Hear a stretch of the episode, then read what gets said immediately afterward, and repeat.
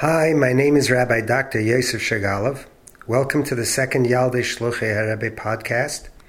In this podcast, we'll talk about five psych- psychological concepts that we need to convey to our children.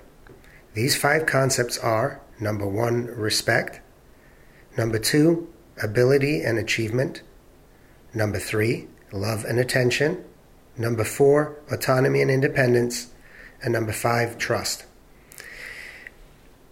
In this podcast, I'm going to talk about these five concepts or needs as different and discrete topics. However, in reality, the five concepts can overlap. Still, it's important to talk about them as separate topics to help clarify their importance. There are many physical and psychological needs we as parents provide to our children on a regular basis. Physical needs are things like security, such as a safe home, health, visits to the doctor, clothing, buying new clothes and shoes for our children, things like that, food, making sure that they have eaten, money, and many more physical needs. Emotional and psychological needs are things which are less tangible, but just as necessary and sometimes even more necessary. Things like a good education, a good Yiddish chinuch, a loving family, values and a sense of meaning, a feeling for Yiddishkeit, discipline, derech eretz, and things like that. The ones I will talk about are just as important. They are often import- imparted to our children through the more tangible things we provide to our children. But I will talk about these five specifically. The first one is respect, conveying to our children a sense of respect. I'm referring to let our children know that they are respected, they are worthy, important, and relevant and who they are and what they have to offer is valuable to us. A child learns that he's valuable to his parents by how he's regarded. The comments he makes are important, his questions are considered. At the youngest age, when a child cries and he's picked up by his parents, he or she realizes she's relevant. As he or she gets older, a child feels important and knows they are relevant because we take them seriously. Their concerns are listened to, their contribution to the family is recognized. We teach respect to our children by the way we respect their privacy, the way we respect their property. When children feel respected, they learn what respect is, and they, in return, can be respectful of others.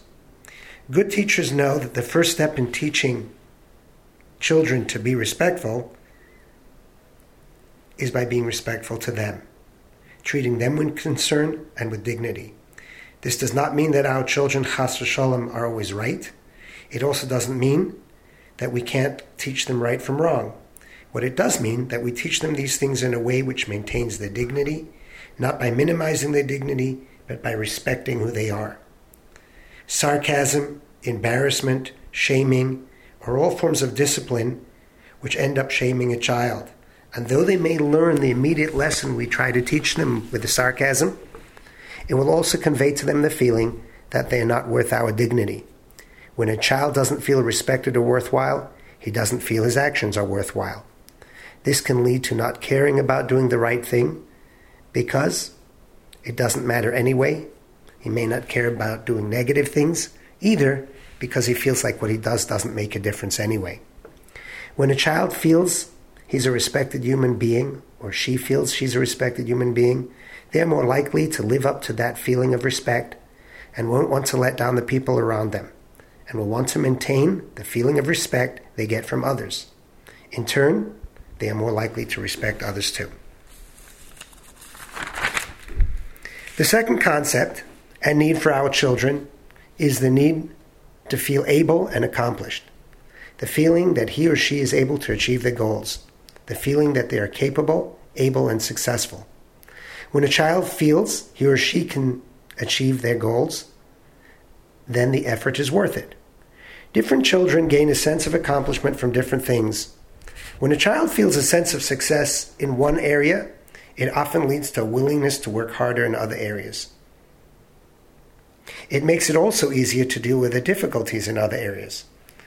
What can we do to help our children feel successful? The answer is putting them in an environment which lets them succeed. Here's some examples from my experience. Putting your son in a child too hard for him may sound impressive to family and friends, but may set the child up to fail because the bar is set too high. Putting your daughter in a class too easy for her may make her feel she didn't have to work for that success. To create an environment of accomplishment and achievement requires lots of forethought from parents and lots of planning. Choosing the right school where the child can succeed. If a child has difficulty with academics, it may mean getting your son or daughter the necessary help, either a tutor for homework, extra time with a teacher, one on one help from a parent. Sometimes it may require you to talk to the teacher to help them understand the unique abilities and needs of your son or daughter or daughter so they can create realistic goals for your child. Sometimes it might take you listening to the teacher and hearing from the teacher or a professional what your child's real abilities are so that you can set goals which are realistic for them. Children thrive on their successes, and when they succeed, they usually are motivated to try harder. When your child feels they are failing again and again, it does not motivate them to try harder. It makes them give up. From a young age, set realistic expectations which require effort but are achievable. If you see they can't achieve, make sure they have or get the skill set they need to be able to achieve. When your daughter's in a math class and not doing well, maybe she needs someone, some one on one help to help her learn the skills. If your son is struggling in yeshiva, maybe it's time to speak to the administration to get him a tutor to help him gain the extra skills he needs. Life is not always for your children about academics. For some children, their sense of accomplishment and self pride may come from an extracurricular activity, like music, singing, or playing an instrument, something they might be able to achieve better than academics, art, maybe design, drawing, etc., learning and ex- or excelling at a sport or an activity like karate or something like that. Learn, learning or excelling at any hobby or activity which may be meaningful to them. A sense of accomplishment and achievement is very important. Keep your eyes open to find those things which will give your child their feeling of success and accomplishment and which makes them feel valuable. The third concept or need I'd like to talk about is love and attention. Love is an emotion and a need we are all familiar with, especially today when there are so many distractions vying for a child's attention. Our child needs to know that we love them and are ready to give them our attention. It is not easy for us to give extensive time and effort to each one of our children, especially when we have large families of 10 or 15 children in a family. Fortunately, it's not the quality that counts, but the quality. When a child feels their love coming from home, they go home to feel loved. When they don't feel their need for love fulfilled at home, they gravitate to other places to find love and affection. There are ways to convey to a child love and concern even when we are too busy to spend lots of time with them. For example, when we do spend time with them, make it quality time. Let them know that at this moment you're with them, they are more important than a phone call or than whatever else may be competing for your attention.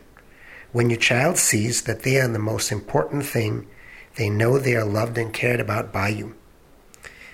I have heard from many a young man or a young woman who told me that they realized how loved they were because their parents took off from their work, sometimes only one day in an entire year, to come visit them in school.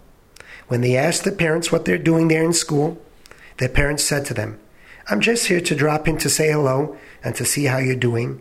I had some time, so I came or I didn't have time and I made some time to see you. This is a thoughtful gesture which can have a lifetime impact. Taking time to sit and learn with your child on a weekly basis. If you find learning is too difficult to do, make time to play with your child. Ask your child questions about their life. Ask them about their friends. Try to remember the names of the friends or the names of the teachers if you can and ask them about their day on a regular basis. Boys, especially, tend to feel uncomfortable to talk to you about their day. But don't give up. Keep asking. In the end, your child will begin sharing what's important to them, or even they will share trivial things, but they will get the message that they are loved and they're cared about. We talk a lot about Ahavas Hashem in Chassidus, but unfortunately, I have seen that sometimes our children don't relate to the concept of loving Hashem. Sometimes it's not because Hashem is a concept too hard for them to relate to, but because Ahava, the reality of love, is a concept too abstract for them to relate to. For a child to understand Ahavas Hashem, they first need to know what love is, and you as the parent can teach them that. So, in summary, in this podcast, I have covered three of the five topics I wanted to talk about. Number one, respect, significance. Number two, a child's need to feel able and accomplished. Number three, a child's need to feel loved and positive regard. Please stay tuned for the next podcast where Yirtzeh Hashem. I hope to talk about the last two. Number four, independence and autonomy. Number five, trust. Thank you for listening. Again, my name is Rabbi Dr. Shagalov. For more information about these topics or for questions, I can be reached at Dr. Shagalo, that's one word, Dr. Shagalo, at gmail.com, or at 612 998 5669. Thank you and Kol.